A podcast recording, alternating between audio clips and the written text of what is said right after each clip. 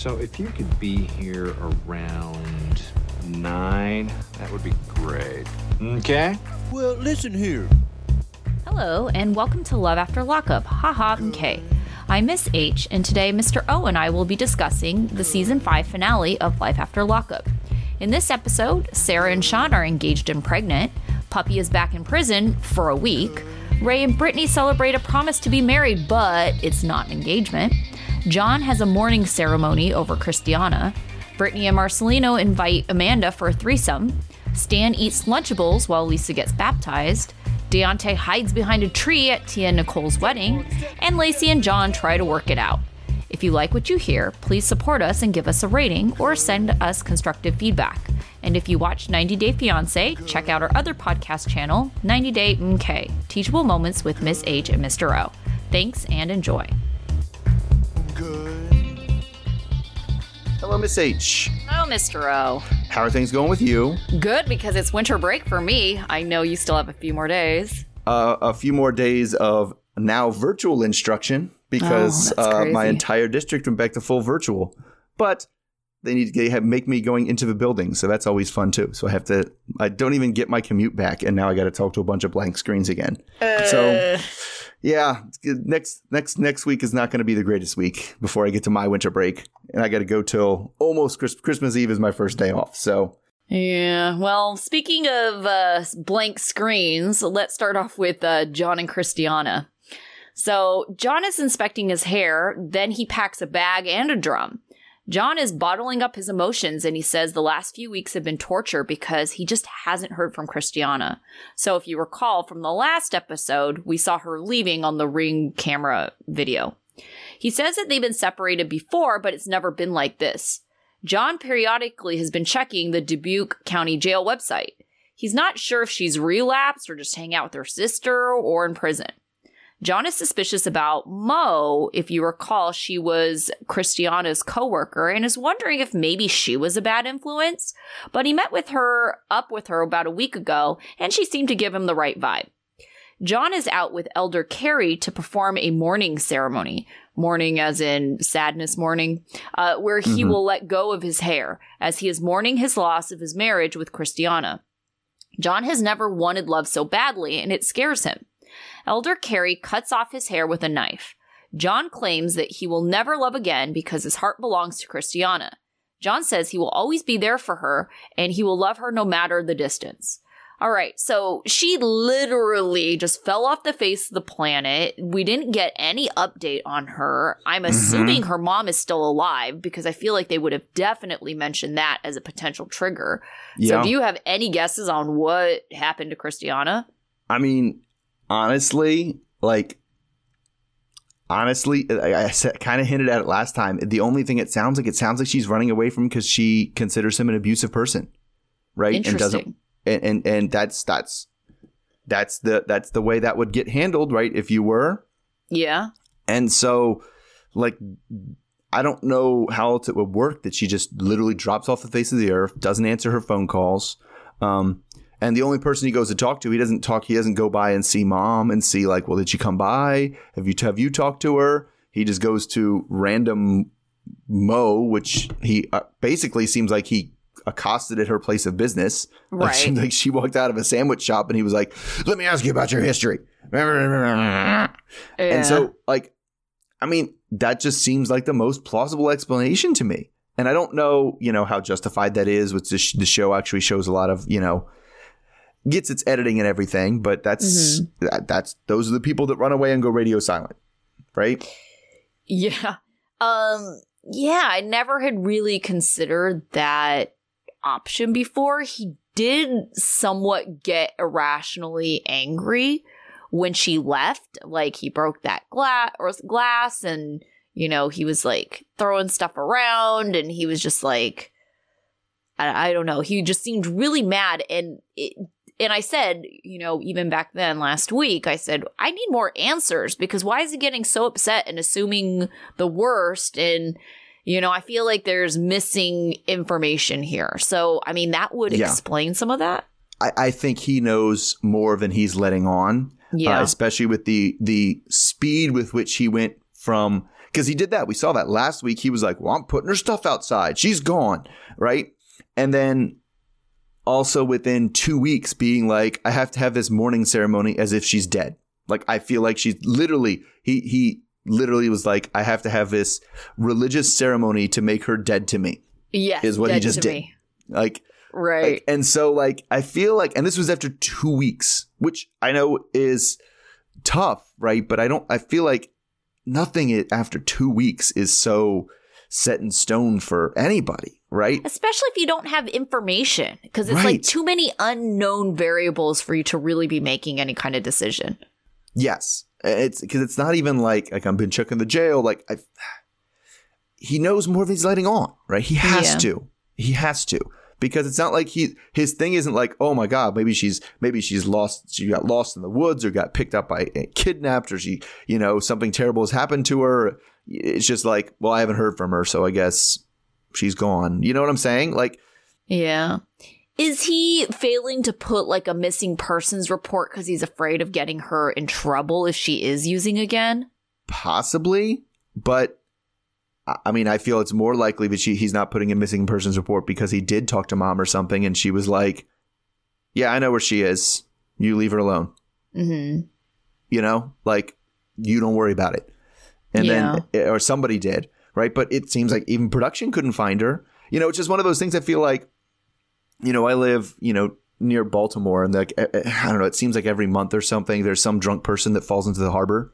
Oh Um, gosh. Oh yeah, it happens all the time. But like you hear about them, a missing person, like they were last seen at 2 a.m. and at this bar, heading this direction. You hear about it like the next morning, Yeah. right on the news. It's not like oh, two weeks later, and I'm just gonna you know assume that. Well, I'm just checking the jail sites, and I'm not to employ anybody on this. It's, it's it seems very suspicious. But even if she was, you know, in some kind of trouble where she was trying to avoid John, don't you think she would have at least sent a message out to production and they would have, you know, put up even like a little title card that said, like, Christiana has left John? Yes, or something like that. Yeah, Yeah. But but it, it's yeah, it seemed very obvious that the- production didn't know where she was either. Yeah. right? And it's so it seems like a lot of people in this, I think, especially the way we didn't hear from her mother Mm-hmm. was also was also pretty pretty telling that there's like it's it's more of a intentional secret like no we don't want you to know where she is thing Yeah. than than it is like oh she just relapsed and is going nutso in Dubuque you know So are you worried about what she's up to, or do you think she's somewhere safe? uh no I'd be worried about what she's up to I don't know who she has that's safe to go to Mm-hmm. right? Everybody in her, everybody that's been in the past in her life has not been a safe harbor, right? Right. And of all things that are triggering, you know, going into addiction, definitely like leaving the family that put you together and the, the person that you ostensibly were married to. That's that's a huge stressor. No matter how Right. it works, no matter how what you're doing there, it's a huge Yeah. stressor, and you know, the stress leads to relapse. Yeah, definitely. All right. So let's hit up the, the short one because I feel like they had to bring everybody back for this one, including Stan, who we haven't seen for weeks. So, anyways, he makes an appearance again. They say it's one month after the breakup with Lisa, and Stan is getting a visit from Tina, who I'm pretty sure was the one he was texting when Lisa was around. She was like, Who Yeah. are you talking to? He's like, What? I don't know what you're talking Anyway, so she he says she is an ex, and they were kind of dated on and off again for a year, but things died off really with the pandemic because she takes care of her grandkids and she wasn't trying to give them COVID. But he said they never lost touch the whole time. So they, she comes over and he offers her a Lunchable to eat. It was clearly a Lunchable. And they Yeah. settle in for, I don't know, gossip and some gross old person flirting. Uh, so he tells Tina, you know, with his, you know, his sob story about what happened with Lisa. He blames the like, breakup with Lisa. He obviously blames, blames it on Lisa and how she wanted too many material things since he had spent $25,000 on her and it, that wasn't even worth it. So then we flip over to Lisa, who's getting baptized in some sort of animal trough. Anyway, she says that finding God has rewritten the book on her life, which I assume she found God after she left Stan. Or didn't she mm-hmm. say when she was in prison, like Yeah. that her and Stan connected through Bibles and stuff? I think yes, they and did come that's why she felt like she had a real future with him. So I don't know. I think it's a little scammy, but yeah, Yeah, yeah, yeah. we can Anyway. get to it. She says she's broken the cycle of going to jail. Her side, her side of the story is that Stan, when she was in prison, was a kind and compassionate guy, but then as soon as she got out, it was like a switch flipped. So she's now living in her brother's and is trying to just work on herself. She doesn't say reconciliation is impossible, but Stan has to be willing to change. So we go back to with Stan, who is willing to change women because now he's making out with Tina on the couch. God. So the title card at the end says that uh, Stan has retired from dating inmates and is in a new relationship, but it doesn't say with Tina. yeah, that was weird. That was weird. So I'll, I'll say this because it surprised me. Were you surprised at how Tina looked? No, I mean he doesn't seem to. I don't know.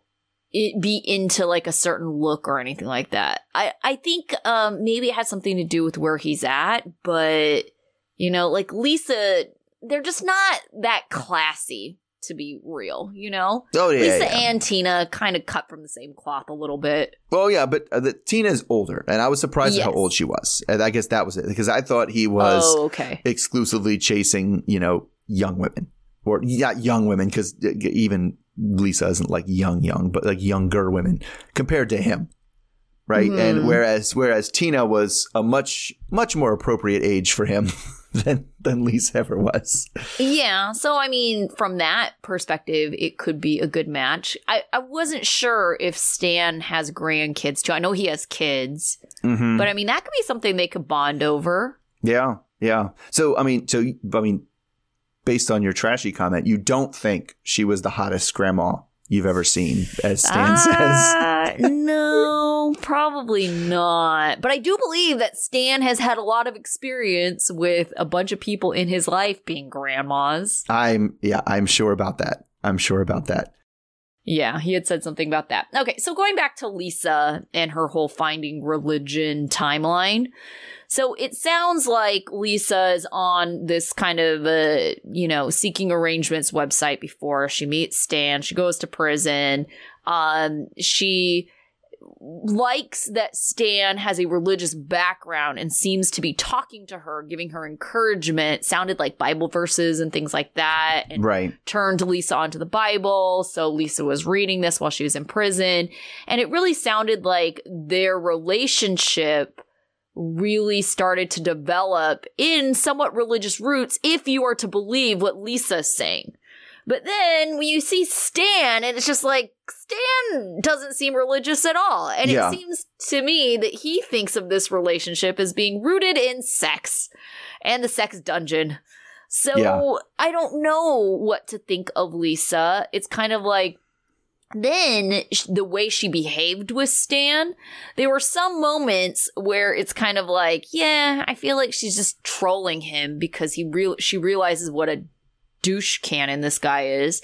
So it's like I get that because she kind of just has that personality, but to and I guess it would also explain why she said that, you know, their relationship kind of went off the rails. She's like, because he wasn't as religious as he made it sound like he was, you know, when I was in prison. But getting baptized, I don't know. It just seems like if you were really going down this route of, I am now you know, found Jesus. I am a Mhm. born again Christian. I'm being baptized. I really believe in this Bible. I don't know if you'd be trolling Stan and trying to get a bunch of money from him. So that's It's why true. I kind of feel like it's, I don't know, convenient, hypocritical in a way. and leave also also leaving the door open to be like, well, if he wants to change, I'm right here. I'm willing to keep taking his money. It's just I don't know. It's it's it's it's hard to judge based on the you know the the literal one scene we saw of her actually being a religious person. Right. Um, right? What kind? well, what, one and a half, she was doing a lot of confessing in the church of her oh, uh, seeking arrangement ways. That's true. That's true. Um, yeah, it, it, but it was. I just, I just find it weird that Stan, because you're right. Stan just strikes me as a person of who hasn't really been to church since he graduated Catholic school, Mhm. and like, you know, and I, I guess he's just.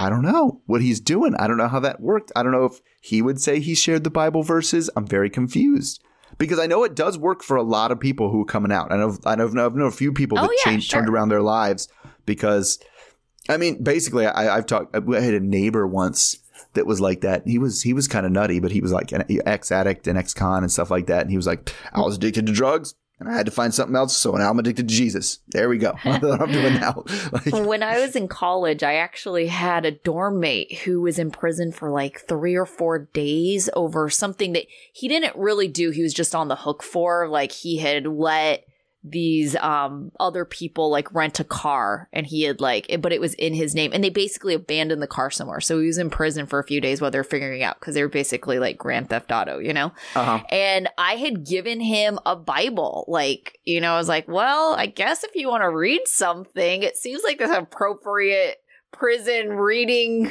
It's material. look, you get the really thin pages and it's like really tiny text. There's a lot to read. There's a lot of it Yeah. to read.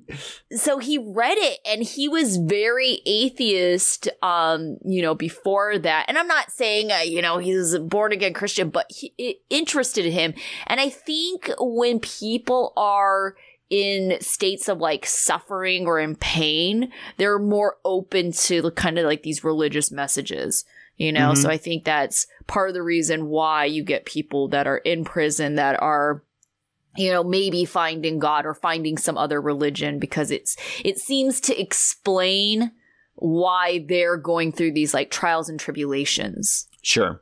Mhm. Sure. But that was yeah, that was that was it with them. Pretty much Yeah. pretty pretty short and sweet with them. I just wanted to make sure we checked in with everybody to get our title cards basically. right. Okay, so speaking of trials and tribulations, let's talk about the trials and tribulations of Lacey and John this time. So, John meets up with Lacey and she seems a bit surprised that he showed up. John wants to cut to the chase and asks if Shane is still living in the house and where is she? Lacey acts dumb and John just isn't playing that. He tells her to quit lying to him and brings up the fact that he's trying to make things work with his girlfriend Julie, which makes Lacey kind of smirk because if you recall, they have since yeah. hooked up. That's right. Mhm. Yeah. She asks him if he felt an instant connection with Julie, and John admits that it was gradual, unlike his feelings for Lacey.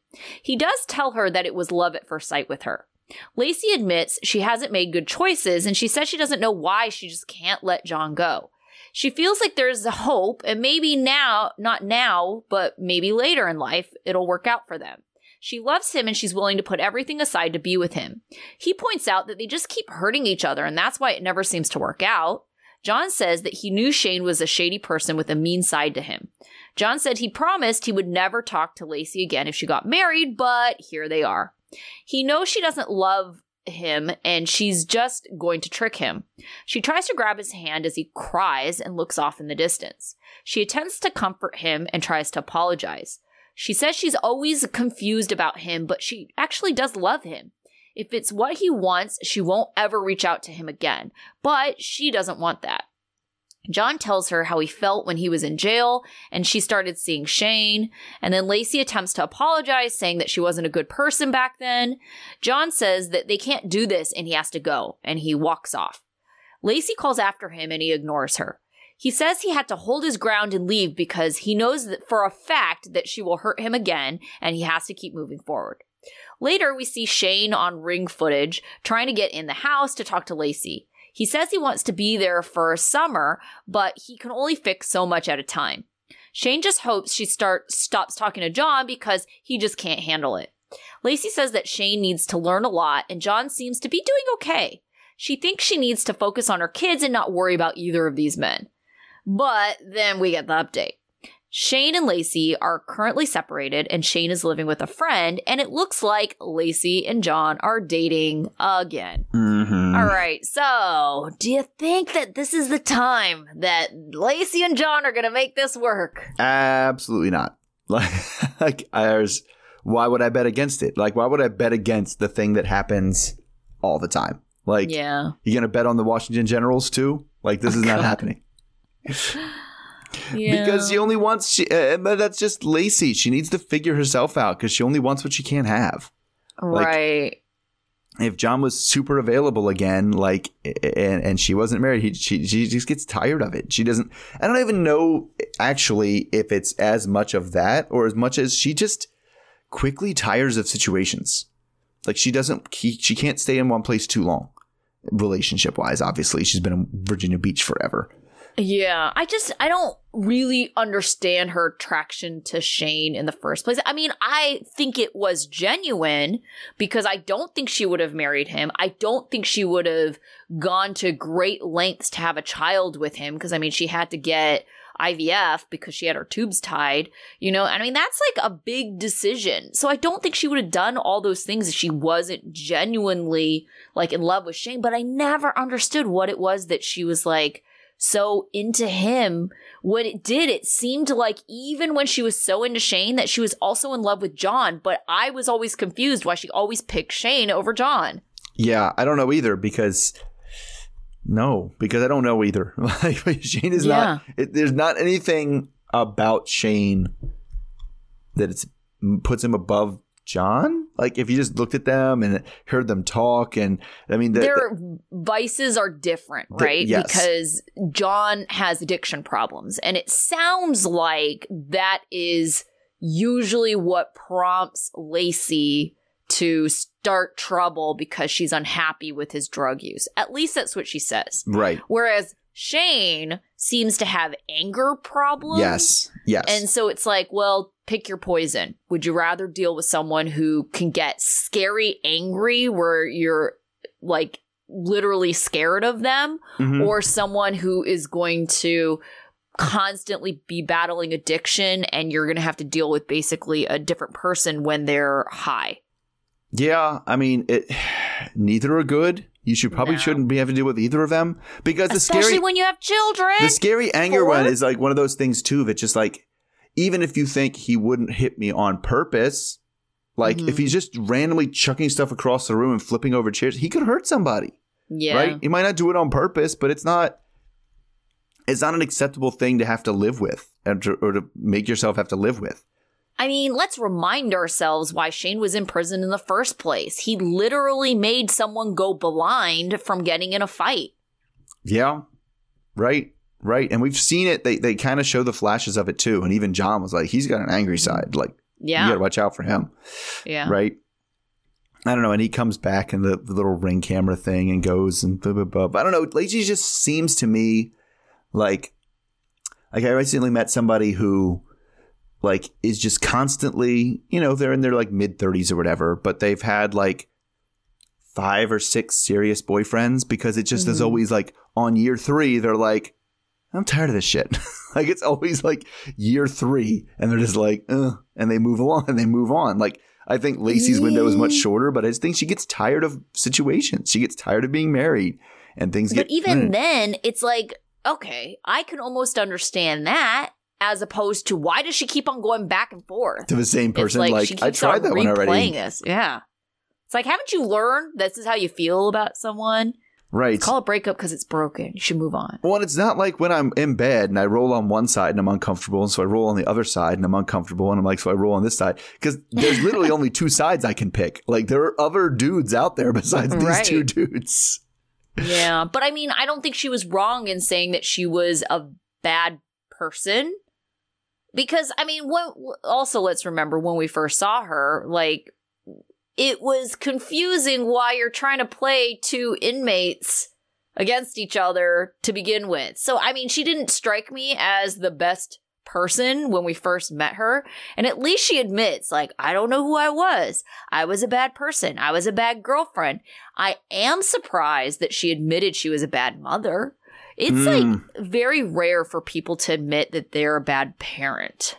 Yes, yes. Usually we see that even from the worst parents who are like, yeah.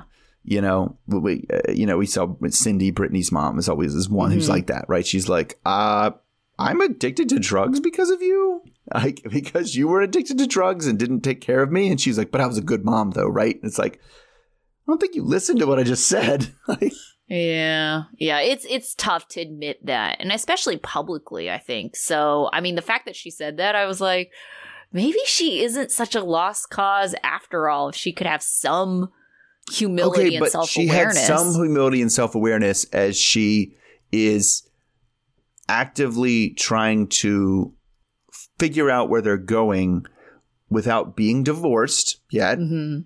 or even officially separated and he's in another, another relationship. Like she's still being a bad person. Like Yeah, right know, now. Right? like it- it- what she's doing is not good is not okay Yeah, I feel bad for Julie in Yeah. this. It's like I don't know. But then I also wonder is like was that a fake relationship to begin with because the only reason that made me feel that way is that he went on his first date with her on this show. right So it's like, well, was this complete relationship completely fabricated? Yeah, because the other thing too is like you know she was going to find out about the cheating on the show Yeah. when the show aired, Mhm. right? And so it's like, is that why they're broken up? And then they broke up, and now that he wasn't with her and she was separated from Shane, now they can go back to because they are dating. Like Yeah. they're on Instagram and everything now, like posting pictures and stuff. Like oh, you mean uh John and Lacey? John and Lacey, yes, Yes, yes. And so like, yeah, it, it- I don't know. It's just a whole. It's a they- I like everything. Bad situations all around.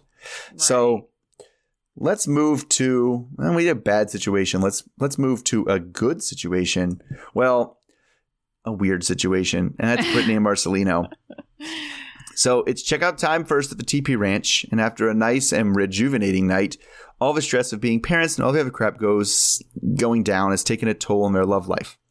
So Brittany uh, says we need to do stuff like that more often, then suggests that maybe they should bring her flirty friend and prison ex-girlfriend Amanda with them next time. And I'm going to warn you now: the entire rest of the ep- of their segment was about this threesome happening God. because I, I thought a few times it was going to verge away from that, and it was like, nope, nope, just no, we're going to do more of this. Okay, so Marcelino at first doesn't really take the suggestion all that well, you know, kind of asking those kind of, well, am I not enough for you questions. So he does understand that there are, are unresolved feelings as we get a flashback of them a couple seasons ago when uh, they were like making out in front of him. So it's again a lot of threesome talk, and Marcelino ends with uh, "I'll think about it." So we get home and everyone's all healthy, happy with Grandma Grandpa Gil, and we only deal with that for a second before Brittany is talking about Amanda again, but this time apologizing for bringing her up in the first place. But you know, after some more talk, she's on the text messages and on the phone. She's really pulling strings to try to make this thing happen. So then Amanda is at the house.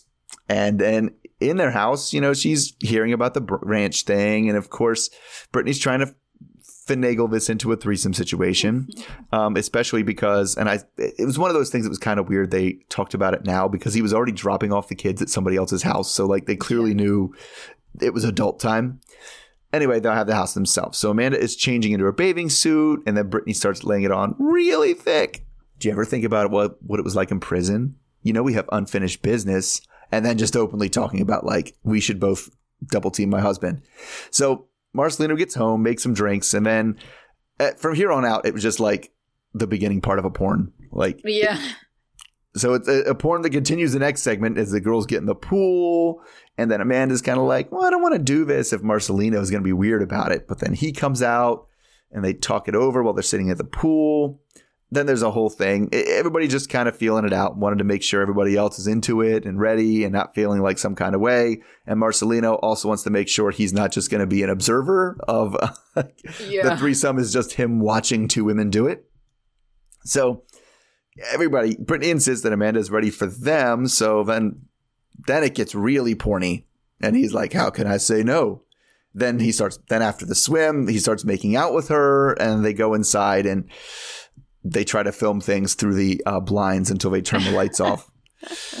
So, uh, but we did find out at the um, title card that they did. She did manage to open up her uh, sober living facility, and you know they're still going strong after whatever with Amanda. I don't even know what to ask you about, ask you about this because it really was just like Yeah, a porn. Because their storyline has been so weird this entire season. Like it started off being, you know, oh, okay, we're getting swindled out of this money for this sober living house.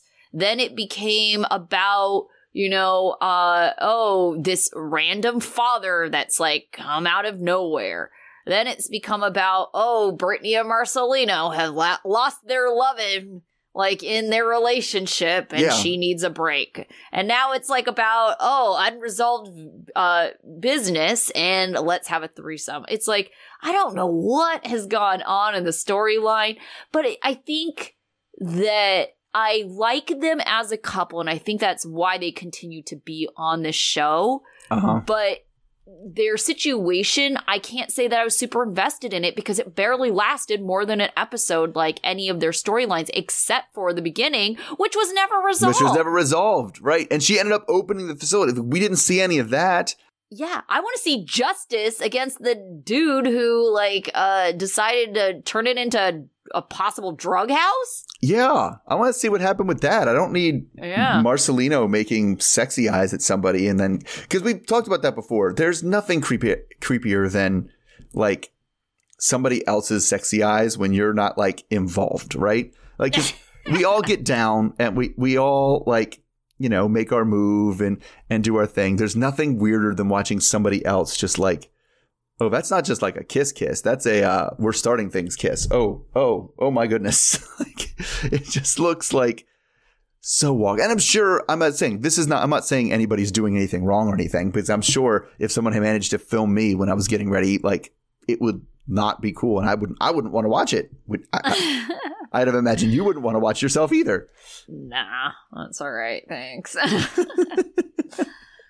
goodness. Yeah, I mean, if they continue to be on the show, like, you know, they'll continue to be our students of the week, I'm sure. But at the same time, it's kind of like, yeah, let's give me a more consistent storyline, one that I can Yeah. feel like invested They in. were they were grasping for straws because they had it- seemed like they and that's what was so jarring about this whole thing is it seemed like they Mhm. were they had the sober living facility with the guy swindling them and are they going to get the money back are they going to be able to open it and then it's like okay and then not resolve that and then she's got a oh she got an email from her father She- Yeah. she going to meet they didn't resolve that and it's just Right. like let's throw in a threesome like uh, the we can episode. resolve that. They have one at the end. Yes. Good job. we can resolve that the, the bedroom light the bedroom light turns off, which not my choice, but okay.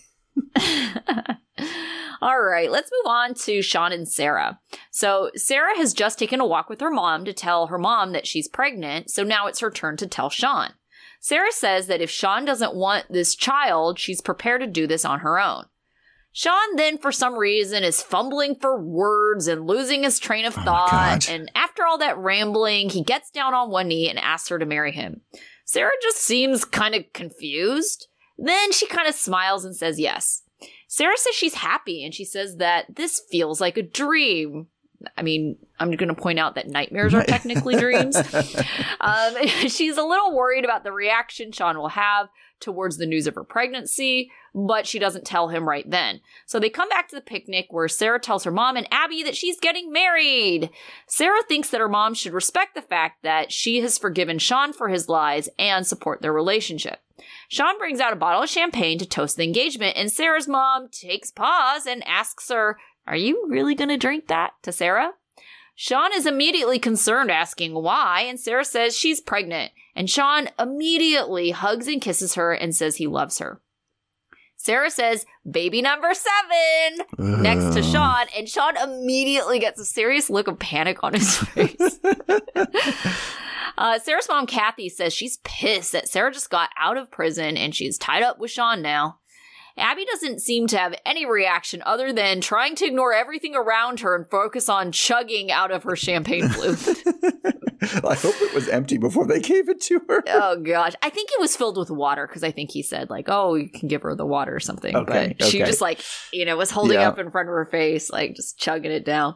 Okay, so later Sean video calls Kelly, his ex, in hopes of being able to talk to his kids.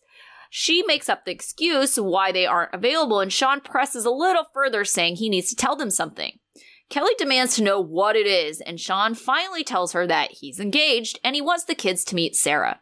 Kelly says that she has to meet her first and then give the okay, but insists that they both make the trip out to Vegas since Sean has made no effort to see the kids since he's been to Ohio. Sean says that Sarah isn't allowed to leave the state and says that they will plan a trip for Kelly.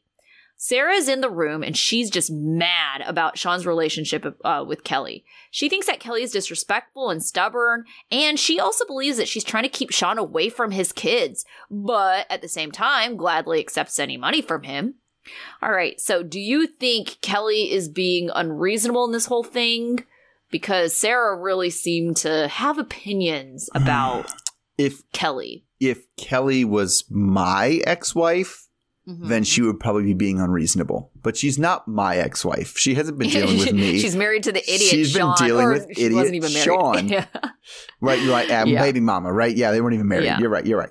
Because like you can't you can't take what she's doing and what she's saying void of context, right? Mhm. Um, because uh, there's a lot. Of, I I do think it's a, a, a, a much of her to be like, well, you can't talk to the kids unless I decide you can talk to the kids. That's bullshit. That part's Yeah. that absolutely bullshit, right? Right. because the one thing that she did say that that did bother me and get to me is when she said something something something my kids Yeah. right but yes the weird thing that he that she he has to go through her to talk to the kids like i have a good relationship with my i don't have to talk to her before i talk to my kids like Right. Like that, that's that's which I mean the smaller ones okay because yes they don't have phones they gotta call you gotta call her and then talk to them but like there's ki- he has kids that are old enough to have cell phones Yeah. Yeah. I think he has like his oldest kid I think is like what 21 I want to say. yeah Like, But then his youngest is like probably 6 or 7 now cuz Yes. they were 5 when they started. so may, maybe before. the older ones he called and told on, on on the thing but like I mean it is a weird situation and I don't necessarily think it has to be like well I have to vet her and he's like well before I I have to vet her before they can even meet her Yeah. right? And at a certain point, you'd be like, she's gonna be my wife. Like you telling me my kids can't meet my wife, and unless because you decided she's not good enough. Now I get where she's coming from because he's brought home some trash. Yes, that's exactly what I was thinking was um had she not been traumatized from Destiny, who was like trying to fight her from like the moment she laid eyes on her, then yeah, I can kind of see, you know, this being more unreasonable, but since she has met someone like Destiny, it's like all right, I can see how your experience with Sean's choices in the past has made you cautious about who he's bringing in. And I mean, us looking in, like, yeah, she probably should have given more leeway to Sarah because she seems much more like level headed than a Destiny. Right, right. It's yeah. It's just yeah. I, I, it- there's a lot going on there where I see where he's coming from, but I see where Sarah's coming from. But I don't know that Sean wants what she wants him to want, right? Because he shouldn't have to. The way he justifies, "Oh, I, I, I see, I, I try to see, I see him as much as I can. That means he doesn't see him very much. Like, you know what I'm saying? Right. And well, she doesn't he hasn't seen them at all since he's been out there. And this is what I don't understand. Like, Sarah is like fiercely defending Sean. And I mean, I suppose she should. That's her partner. I mean, Mm-hmm. poor choice of partner, but I mean, like, I get it. Um, I don't think she should be involved in the uh, conversation with Kelly True. or, you know, when it comes to his kids. But, you know, I just, it's like, how could she not see that he takes part in being a shitty parent? Right. right? She thinks it's justified because Kelly is keeping the kids away from Sean. No one is keeping Sean out of Vegas Yeah. from seeing his well, that's kids. the other thing too. That's the part she passed up. She's like, "Don't tell me he doesn't try," because I've seen him try. And like, if he was actually being a good dad, you wouldn't see him try because he wouldn't be in Ohio. Right. Exactly. You so know? that that part is what's weird to me. And I mean, and I can see Sarah justifying it now because she's going to say, "Well, he has another kid, a baby to take care of in Ohio, so now he's got to stay here." Right. Right. And so, like, the I'll tell you what disturbed me about what Sarah said. Sarah. Because she was like, it doesn't matter. Kelly would have been jealous no matter who I was. It wasn't about be- me being in prison.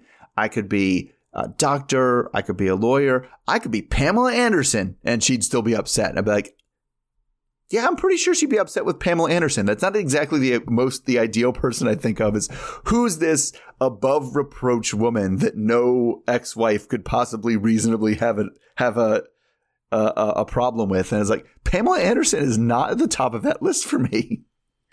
Yeah. I mean, I I am team Kathy in all of this. I mean, she brought up some really good points that, you know, she's sad that, you know, even Sarah, her goal was to rebuild a relationship with Abby Mhm. when she got out of prison, not have a replacement family, because that's what it's starting to feel like. Yeah, yeah, it is. It is, and especially with. I know you didn't really talk about it. They had that commercial segment at the end where she's like making him breakfast and writing him notes, and it. it, it well, it's just funny though because she said she writes sexy notes, and the note was like, "Thinking of you." It's like, is that sexy? I don't. I'm very confused. But Well, naked. if she would have said that, then yes, I would have been on it. She and also it was like grammatically weird. It was like think of me when you eat your lunch. I'll be think of you. I was like, I don't. Okay, anyway, but like those are those are the kind of things that I don't know are often kind of get into traps. Like you do it to be nice and you do it to be cute, and all of a sudden you're like. 10 years later, you're like, this dude hasn't made his own lunch for work in 10 years. I've been sitting here doing this for him. But hey, at least he has a job. Yeah, I guess. Yeah, it was a little touch and go there for a while with Sean. So Yes, he definitely has a job. But you know what I'm saying? It's one of those things that starts off as a nice, loving gesture, and especially once you start having kids to to take care of, then all of a mm-hmm. sudden it becomes like, wait, I'm making lunch for. Well, it's her. She's gonna be like, I'm making lunch for three kids now. What the hell? yeah. How would I get this job? Well, she's not working, you know, trying to help out when she no, can. I'm done. Nobody's making my lunches anymore. Like that. That backfired. yeah, that which is why I don't me. eat lunch. I do eat. I do have lunch, but I have to. I just. I yeah. I don't. well, I mean, we have to shovel it in anyway because we have limited. Yes. Time for I'm all, lunch, I'm all but- about the, the the bag salad kits from the grocery store because you just Yeah. shake them up and eat them real fast. Yeah. All right. So let me go to Amber and Puppy. So I thought we were going to get pick up right where we left off with her driving off, but we've skipped ahead a lot. So Amber is heading to Kathy's after she got some weird calls from Puppy the night before. Well, it turns out that the last episode was actually a few weeks ago, and Puppy has been on the run ever since. Kathy's worried because apparently Puppy got arrested for a broken taillight like one a couple counties over. Amber's concerned that it's going to be, you know, two years minimum now if she caught a new charge instead of, and, you know, highly likely that she caught a new charge when she didn't turn herself in. So the plan is for Amber to go to Cobb County where, where Puppy got arrested and see if she can figure out what's going on. So when Amber gets to the sheriff's office, she reminds us that Puppy could be facing prison time again. But of course, we don't get to see what happens because the cameras can't come inside. 30 minutes later, Amber emerges. Puppy is definitely there, and there are some new charges, but Amber can't see her today. So when she leaves, she gets a call from Puppy, or at least they kind of frame it as when she leaves, but she's in the car and gets a gets a call from Puppy, who is very upset that you know she doesn't have her eyelashes or eyebrows with her in prison, and it makes her look like a lizard. I you I know Miss H definitely feels like my eyebrows. No, no. I actually liked her without makeup. Yeah, yeah, I yeah. think she overdoes it. she does. but I, I can also see there being a happy medium. Yeah, yeah, her eyelash. She just needs to get smaller eyelashes. She goes with the biggest ones in the in the thing, Yeah. like stick out like five inches. It's kind of silly. But anyway, Right. um, I mean, she jokes about that part at first, but obviously she's feeling you know terrible about the whole fact that she's locked up again. So the show does get a chance to talk to Puppy in jail. She doesn't know how long she's going to be there, and you know they keep throwing out this two years, new charge, two years, and she can't get anywhere until the PO gets there and kind of they can sort things out. So it says she's this is the situation she was exactly trying to avoid when the truck sped off. She just wanted to make it through the summer, right? She wanted to go to she had things planned. She was going to go to Vegas and stuff like that. And then they ask about Eric because you know, she doesn't know where their status is either because he's that Vegas trip is tomorrow and he's going anyway, even with her in behind bars. So she spends a lot of time crying and says that, you know, she's done time before and she thought she could do this time standing on her head, but it's the hardest hardest time she's ever had, especially because her mom is sick. So then we talk to Amber at the end and she says he's, you know, she's sad that Puppy is locked up because you're always sad when somebody you know is locked up, but grateful that, that it, this is finally just getting taken care of. And after all that, all this two years, two years, two years, they show us a title card and she was out in a week. and then she was in, and she is still engaged to Eric, but they haven't set a wedding date or anything like that. Um, so, oh my God. So that just feels like that title card was like the biggest thing. They've been pumping this. You have a warrant. It's going to be Yeah. forever. They're going to throw you back in jail and lock up the key. And they're like, Yeah. puppy was out of jail in a week. And I was like, right. So, um, like, I don't know. What do you feel? Did, did, did, did they sell us a bill of goods here? Was it like, did it feel like their whole season was a waste because of that? No, I mean, I think her feeling of wanting to avoid it is very much real. It was kind of annoying to me because at one point she was just like, this is why I didn't want to like turn myself in because I didn't want to end up here. And it's just like, so you're still justifying the fact that you didn't turn yourself in? Like, it seems like you would have had an easier time if you did. So I don't know. Yeah. It concerns me like, about her running It didn't off. matter. You were always, this was always going to happen. Turn yourself in or not. Like, this is going to happen. You were going to get arrested for a broken taillight or something at some point. Okay, and that's the other thing. If you have a warrant out, wouldn't you check that shit? Right? I would make sure that my plates are good. You know, I've got like an everything. She said that she, she uh, the way she explained it to Amber, she seemed pretty suspicious that there was anything wrong with the car at all, and they were she was Mhm. kind of being um being targeted or whatever because she was because it was she said it wasn't even a tail light, it was a headlight, I mean a license plate light, no. right? And she was like, it was broad daylight. How can you even tell if it's on? Yeah. Yeah, that's weird. But um there were so many things that I'm kind of like, oh, puppy was so annoying to me in this episode. Like the fact that Eric would still go to Vegas without her, I don't know, just made me really question. He's like, does he really love you? And she's like, oh, Eric, we're still engaged. And then, like, oh, my mom is really sick. It's like she stopped visiting her mom a long time ago. Yeah, And I'm not to say that, you know, like she can't be sad about her mom being sick, but it's just like you can't use it as an excuse if you haven't even been seeing your mom when Yeah. you're actually free yeah. to see her Oh my goodness, I'm so bad I can't go see my mom because I'm in jail. But like, your mom was like, puppy hasn't been back in two months. Like before Yeah. that, right? Totally, totally. And uh, it- I know Yeah. it just it just is frustrating that puppy keeps talking about it as if everything that happened is something that happens to her and that she has no Yes. agency in it at all. Yes, yeah, definitely. Oh my goodness. And one other thing, shouldn't her mom not be smoking if she's doing cancer treatment? I'm well, nobody should be smoking for any reason at all. well, Like, yes, but especially in that scenario. yes, that's true. Yes. Okay. Okay. All right. Uh, let's talk about Brittany and Ray. So Ray, if you recall, is giving Brittany a ring to tell her she and telling her she deserves it and he appreciates her. He says it's a promise ring, and Brittany asks, "What does that mean at 34?" Then you hear in the background a friend piping up saying, "I thought this was supposed to be a marriage." and Brittany says, "This isn't a marriage," and she says she needs to take a break from the situation.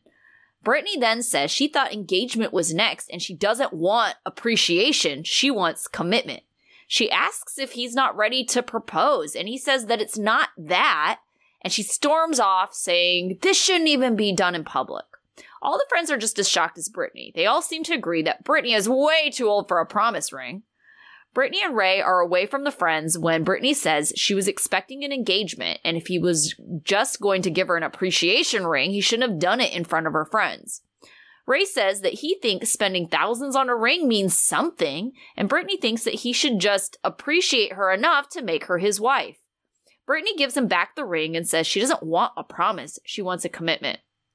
Ray was hoping it was going to be a special moment, and Brittany is pissed and walking off with her friends uh, running after her, asking her what's wrong. The next morning, Brittany is hanging out at the beach, sitting with her friends, venting about the events of last night and the promise ring. She tells them that this whole situation was childish and she actually turned down the promise and the ring. Ray is then shown talking with Quintez, and Quintez says that it's one thing to do the talking, but another to actually follow through. And Quintez asks him if there's some kind of timeline for a proposal, like, let's say, a year. This, for some reason, like, gives Ray an idea, and it prompts him to go clear things up with Brittany. So Ray finds Brittany on the beach and he tries to apologize and says that he had the best intentions because he does love her. He admits that he's never been romantic before and he was just trying to do the right thing. Ray says a proposal wouldn't have been right because their parents weren't there. Ray wants her to wear the ring anyway and promises that there will be a proposal within a year. Thank you, Quintez.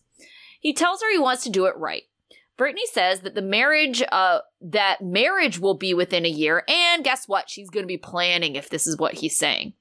She says she will wear the ring, but on a different finger, and she tells him that the ring, this ring, would have been good enough for an engagement, but now he has to buy her another one. He just kind of laughs and says the next one will be bigger and better. All right, so given that Ray was concerned to begin with earlier on this season that you know, the ring wasn't going to be big or good enough. Mm-hmm. Do you think he should have just proposed? Yes, he should have just proposed. Like that was what everything that happened was an entirely predictable result, right? Yeah, In fact, right. his grandmother did predict it. It was like she's not going to want you to promise ring her, dude. She wants a marriage Yeah. proposal. Um, I don't know why it was obvious to everybody but Ray that that's what's going to happen. And you were right. Like you mentioned it last time we talked about it. The ring was fine. Like Yeah. It was a nice size yeah, ring. it was a good yeah. Mm-hmm. size ring. I don't know why he thought it was like not good enough. And I also don't understand how he didn't propose, but somehow at the end of this trip still for all intents and purposes ended up engaged. Because I'm sorry, Yeah. being like, I promise that I'll marry you within a year, that's just an engagement.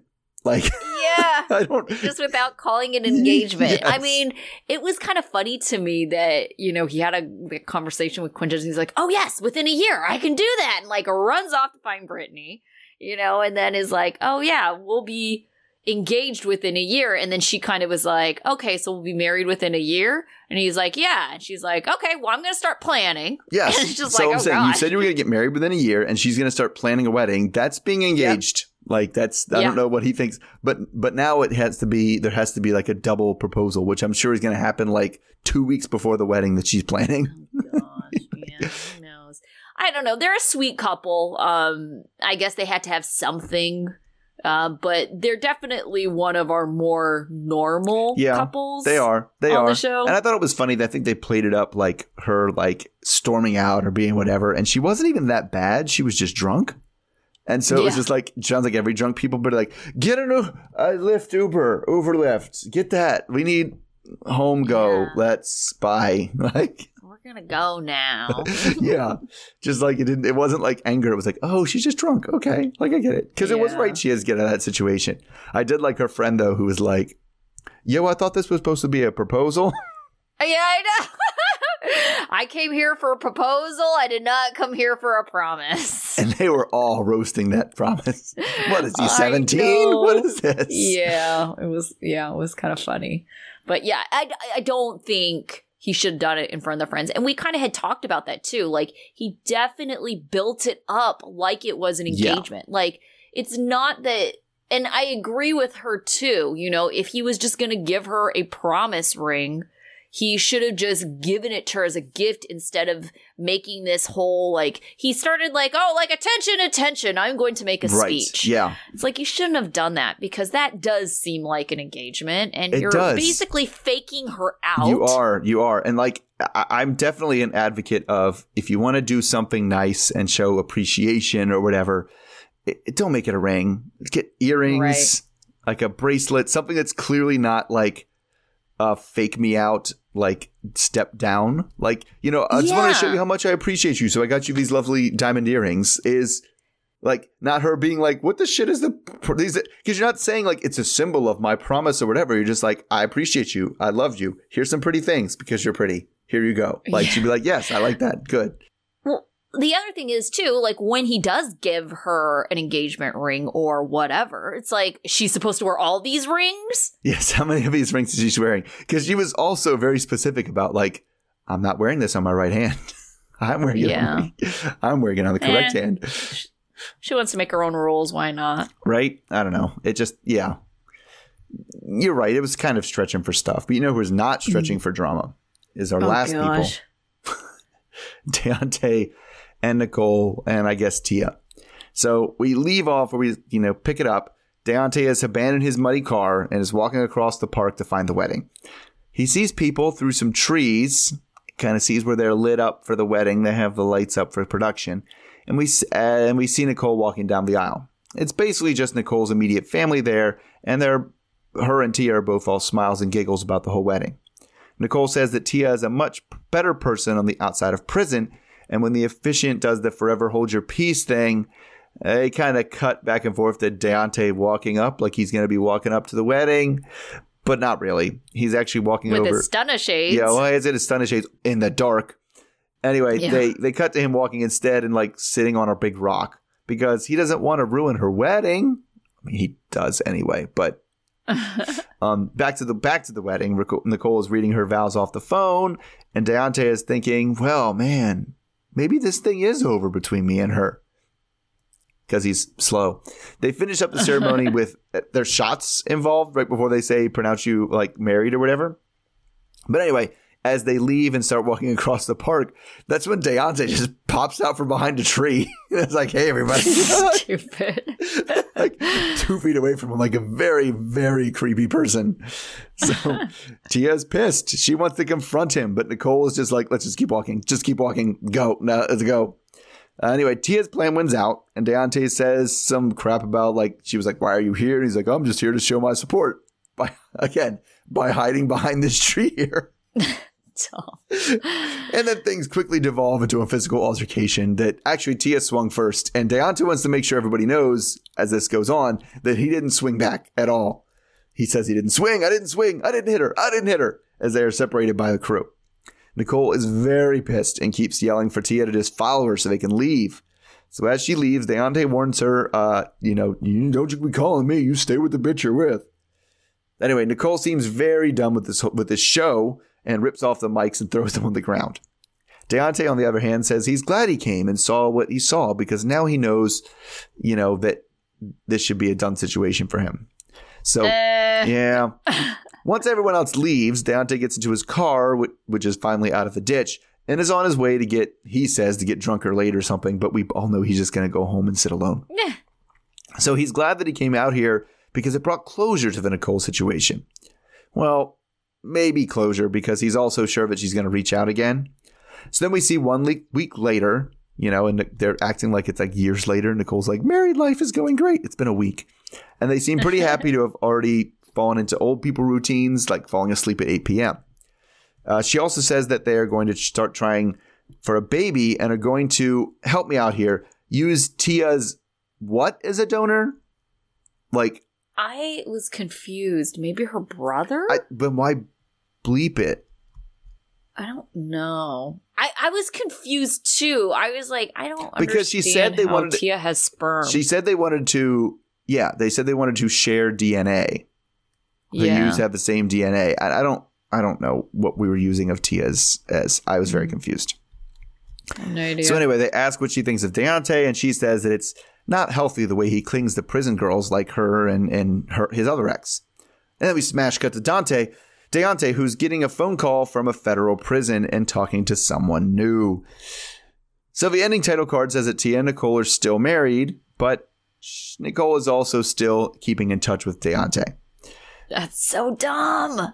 It is so dumb. What was the dumbest thing? I mean, I know what I think the dumbest thing we saw from this this whole situation was, right?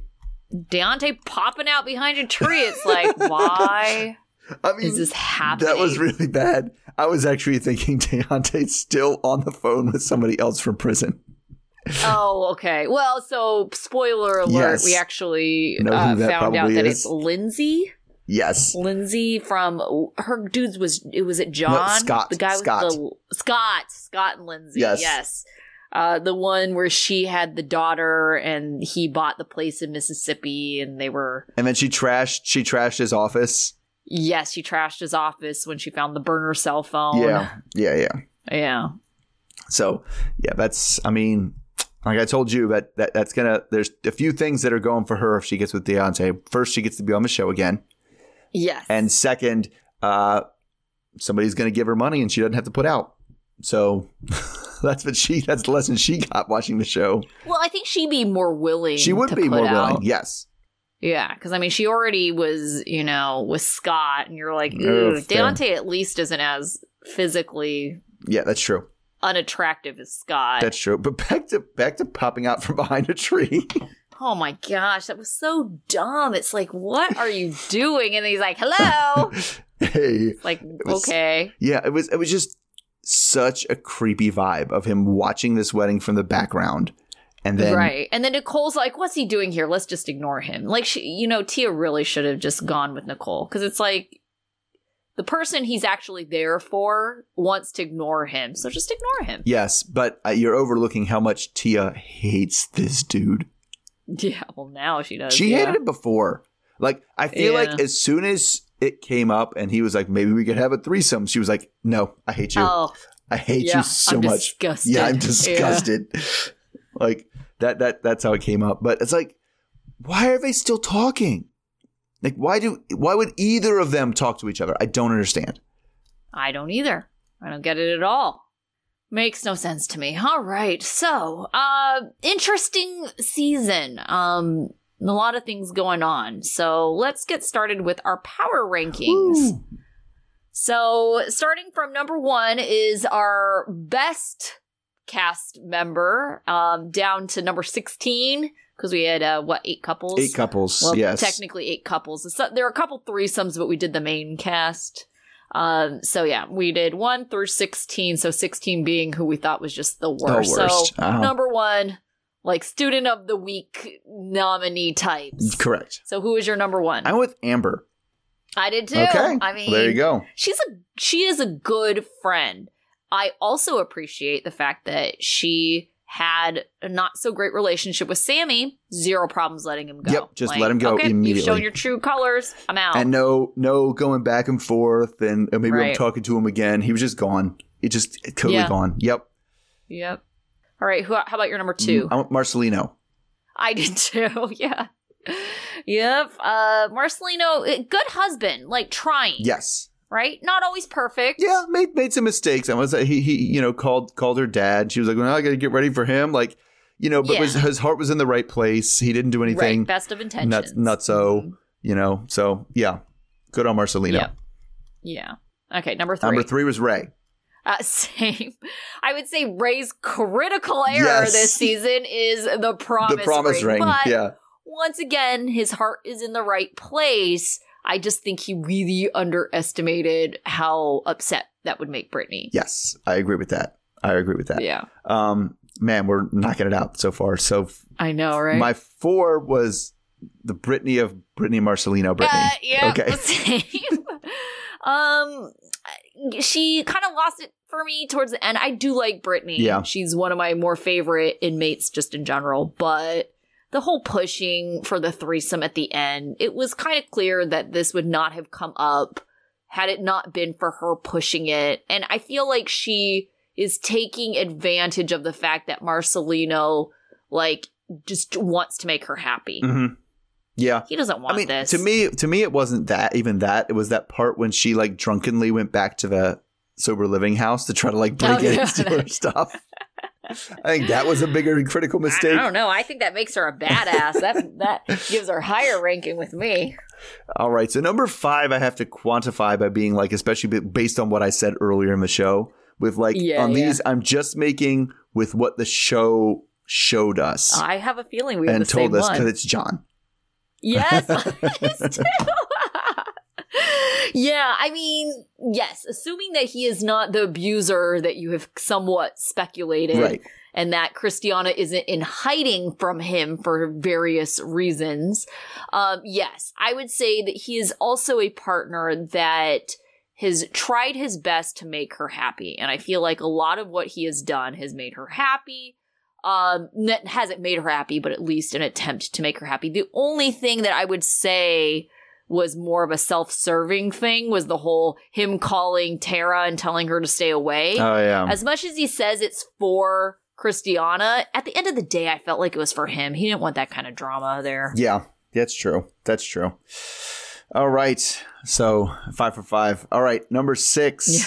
I went with the other Brittany. I did too. oh my gosh, this is so funny. I don't think we've ever matched this, This so close. well Usually it's before. like yeah, there's a couple that are off. yeah, Yeah. yeah. Um, she just, I mean, she she's you know has that demanding side to her, but at the end of the day, she does really seem to care about the dude. Yes, she does. And I don't think she's so far off base and unreasonable. It sounds like these things are things that they have talked about because it's not like he's surprised Right. or like, well, this is not what we agreed to. So, I mean, I think it, she is a bit pushy, but it sounds like these are conversations that they've had. So it's not unreasonable for her to expect. Yeah, I mean, I definitely think she hurts because she definitely just her kind of vibe and personality gives off Mhm. Shavel from Shavel and Quaylon Yeah. vibes, and she's not anywhere near that bad. Oh no, no. Plus, I think she's at the end of the day a lot classier than That's Shavel. true. That's very true. Yeah. yeah. yeah, And I honestly too, I think she's picked a better partner. You know, like uh Quaylon. Yeah, oh, yeah. Oh. always a little shady. yeah, right? totally, totally. Ray seems like he's on the up and up. Like, you know, he's not philandering or you know trying to get out of this. Oh yeah, yeah, yeah, doing weird texting all kinds of women and things like that. Yeah, yeah. right, yeah. right. Some Chi Town, you know. oh right, Chi Town no who lived like in Houston. that. That's right. Mm-hmm. Yeah, there's none of that. All right, how about your number seven? Uh, Nicole, actually. Nicole. Oh, okay, Nicole's a little bit further down for me. All I right. mean, I just she. I mean, the the, the the the I don't know how much she was stringing him along this time. The fact that she's still talking to him, whatever. But Mm-hmm. her relationship with Tia was actually Mhm. really good. yeah. That seemed like a healthy relationship that wasn't based on money, which I think was funny because she was like, "This is weird that I'm in this relationship and it's not about money. I don't know how to do that. I don't know how to navigate that." yeah. Um, my number seven was Puppy. okay. So Puppy, you know, avoiding jail, not the best, you know, but at the same time, I also felt that the things that she did wrong weren't necessarily hurting anyone else but herself. Whereas if you're looking further down the list, the things that people do wrong are things that are affecting other people. Sure. Mm-hmm. hmm Mm-hmm. All right, so Puppy was just a little bit farther down for me. Number eight, though, was Lisa Okay. because she wasn't wrong, right? right. But the way she dealt with it was not ideal. Sure, sure, sure. and Yeah. that's pretty much where I where I landed with her. Is like I didn't like the way she dealt with the problems she was having, but the problems she was Uh-huh. having were legitimate problems that she should have been upset about. Oh, Yeah. yeah, Lisa wasn't too far down for me. Um, but my number eight was uh Christiana. So Christiana, you know, for the most part, trying to be a sober, good daughter, trying to turn things around. Things did not work out so well at the end, or what we can assume. Mhm.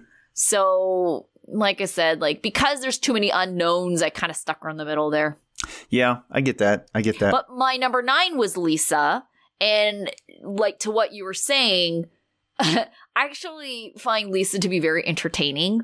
Um, she's a humorous to me, and Stan is way far Oh, yeah. down. And so the fact that she had to deal with him, I was like, okay, yeah, yeah.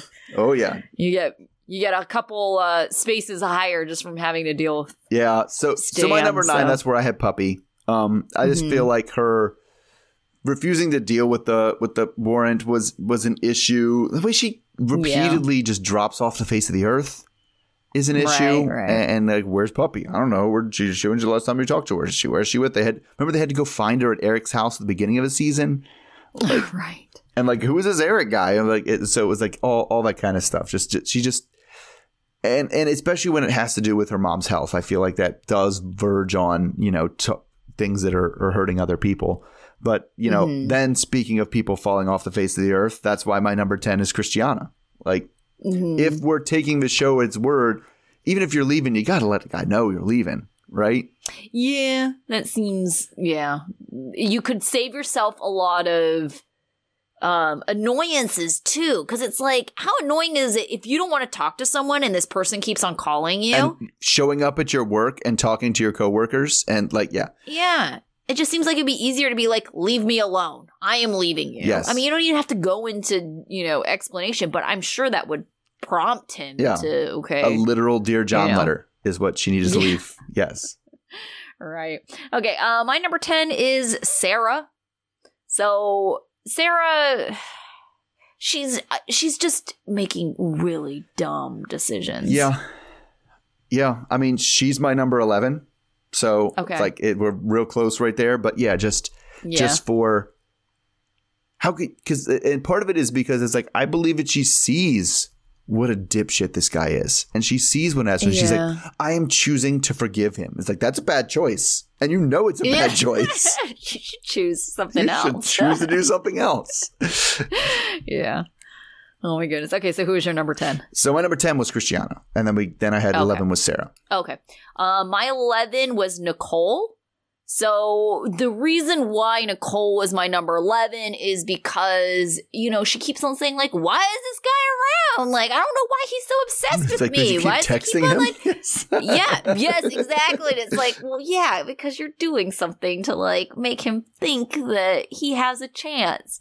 And so, you know, that is why Deontay is my number 12, but I kind of wanted to put them right next to each other Okay. because it's just like, you know, malicious versus willful ignorance. It's kind of like, eh. Sure, I could see that. So my number twelve then was. Oh, by the way, we were covered in the same. We had, we covered everybody on eleven. We had the same bottom five, Yeah. but my number twelve was Shane. Um, okay. and again, this is one of those based on what we've seen from the show because we don't specifically Mhm. know what happened that he got arrested for, right? Okay. But I mean, I just think Shane and Lacey's relationship was terrible. Um, Yeah. and one of them had to be slightly above the other one in terms of staying here. Okay, that's interesting. So I actually had Lacey above Shane. So Lacey was my number 13. And the reason why I put Lacey above Shane is because I still could not get over the fact that Shane is such a shit dad. You're going to just abandon your child, leave your daughter for Lacey to take care of her while you spend nine hours at the gym every day? Yeah. Like, you're the one who wanted this kid. yeah. You know, it's just like that is yeah. Yeah, I was I was more focused on the um Lacey's reaction to the lie detector stuff. Um that put her a little bit lower and the who's at fault for this breakup more is what I was is the way I kind of ordered them in order. She's right next to it. So she's 13 for me. Okay, so yes, Lacey's my 13, but your um number 12 was Yeah. Shane. But I, I mean, also the other thing is like I think it's a necessary decision for her to let go of Shane if he's a shit parent. Yes, and I was I guess I didn't think about the parent thought. I thought about all the homophobic stuff that came up when she was like, Mhm. "You've been talking to guys? What are you?" Uh, And you know, they're, they're they're they're both throwing the f bomb around, right? And like Yeah. that kind of stuff. I'm disgusted that you would even meet up with guys. This is ridiculous. And blah blah blah. And then like and then going into the um, you know the the what's it called the the therapist and saying like I don't think I ever loved him like and stuff like that. So I'm like if who's more at fault for this relationship dissolving? Like I, I, the shit dad stuff is also her story because we only we only we only ever hear her story of that because Shane is too dumb to be able to tell a coherent story. Yeah. All right, so who is your number 14? 14 is where I have Deontay. Um, Okay. just because we spent the whole time being like, how can you possibly be this stupid? How can you Yeah, possibly right. be this stupid? right? And to go Yeah. there and and didn't do that. Well, I don't want to ruin her wedding. Well, then you did. Like you did ruin her wedding. Yeah. Like and and she sees it that and way. she sees it that way. So like it it just everything everything every step of the way he did was like something that was not only dumb but other people were like dude you know that's dumb right you you know that's dumb Mhm. that that that is dumb so he should have known better Yeah. All right. So my number 14 was Shane for the before mentioned reasons. Mhm. Uh, so who is your number 15? all right so we have the same bottom two as well Yep. um 15 is Sean Okay, same. So our 15 is Sean, and then that means our 16 is Stan. Yep. Stan just, I mean, I feel like we don't even need to talk about Sean because we talk about him so much, but Stan is just I know. So So, stupid gross. liar. Such a liar. Like they're both liars. Like, and Stan is just a creepier liar who like held money Yes. over her head. Like, So the difference to me is that Sean, he's a liar, but it's like he, I don't know, it's like he's not even, I don't know if he's just too dumb to try make it seem like he's not lying. But Stan just seems so manipulative when he's lying, Yeah. right? Because he's also trying to garner sympathy by like, oh, well, I had such a wonderful relationship with my wife, like, and now I'm widowed, and let's show a scene of me like visiting her gravesite and like, you know, being next to a lake and looking off into the distance, like, and, you know, saying whatever sweet things to my wife that isn't here. mhm. And it's just like he's trying to portray this like sympathetic side. And then you see him just do these like heinously gross things. yeah. And you're just like, you're just a gross lying dude who's trying to manipulate us all into thinking you're a certain way when you're clearly not. Yeah, basically, basically. I mean, because he also does it with the with the money. I'm a very wealthy Yeah. man, and then he brings his lady friend over and literally gives her Lunchables. That was a Lunchable that he unfolded and put part of it on the plate. Like, Yeah, with a couple strawberries. couple to make it strawberries. class it Yeah, up. like- you know, those strawberries. and yeah. and he's gonna tell us he's oh I'm a classy individual who has a high class job and I'm very rich and like but no dude uh all around just yeah. Yeah lies all around and even his hair is a lie like An unfortunate lie. Yeah, and Sean's like, I don't, I don't think he's smart enough to be no manipulative no no like I that, do think right? that sh- uh, yeah that's the difference Sean lies because he's afraid of getting in trouble yes. right whereas Stan lies Or to manipulate or losing right, someone he's yeah. afraid if I tell the Mhm. truth here they're gonna leave me or I'm gonna get in trouble or something something bad is gonna Yeah. happen so I'll just say no right whereas Stan like cultivates a lie to manipulate people Yeah, yeah, definitely. All right. Uh, did you have a life lesson? I did. It was kind of, you know, s- really aimed at Sarah, but you know, it worked for a couple of people like Ray and Brittany, and even for us against John and Christiana and stuff. So it's okay to have your person's, you know, back in a, in a disagreement, right? You know, it's okay. That's my friend. I'm going to take their side. Of course, people do that, but you also have to forget that you're just you are hearing their side, and you shouldn't just like assume the worst intentions of the other party.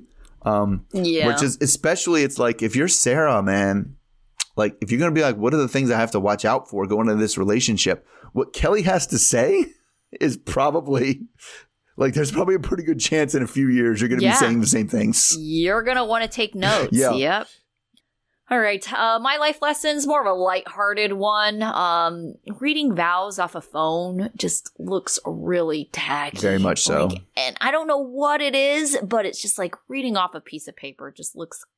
I get it. You know, you want to make sure you hit all the points, say all the things. Some people just straight up read their literally read their vows from something. But I don't know what it is. But reading it off your phone just Mm-hmm. it just makes you tacky, look so. unprepared. Right? Like if I had to give a presentation at school or something and I had to go there, if I brought my phone out to look at it when I was Mhm. talking, it would make me look like I look I was unprepared. Like I was like literally looking some googling something on the way up to the stage so I would have something to Yeah. read. But I think the preference would be like an index card or a piece Sure. of paper. Yes. Yes. But that again shows because that shows that you thought ahead of time that you were going to have to say Mhm. something and so you wrote it down somewhere. Yeah. Yeah. All right. So, uh, when uh, I know they started, we just finished watching it, which is why you may have heard Mr. O yawn a couple times. It's pretty late over there. Yes.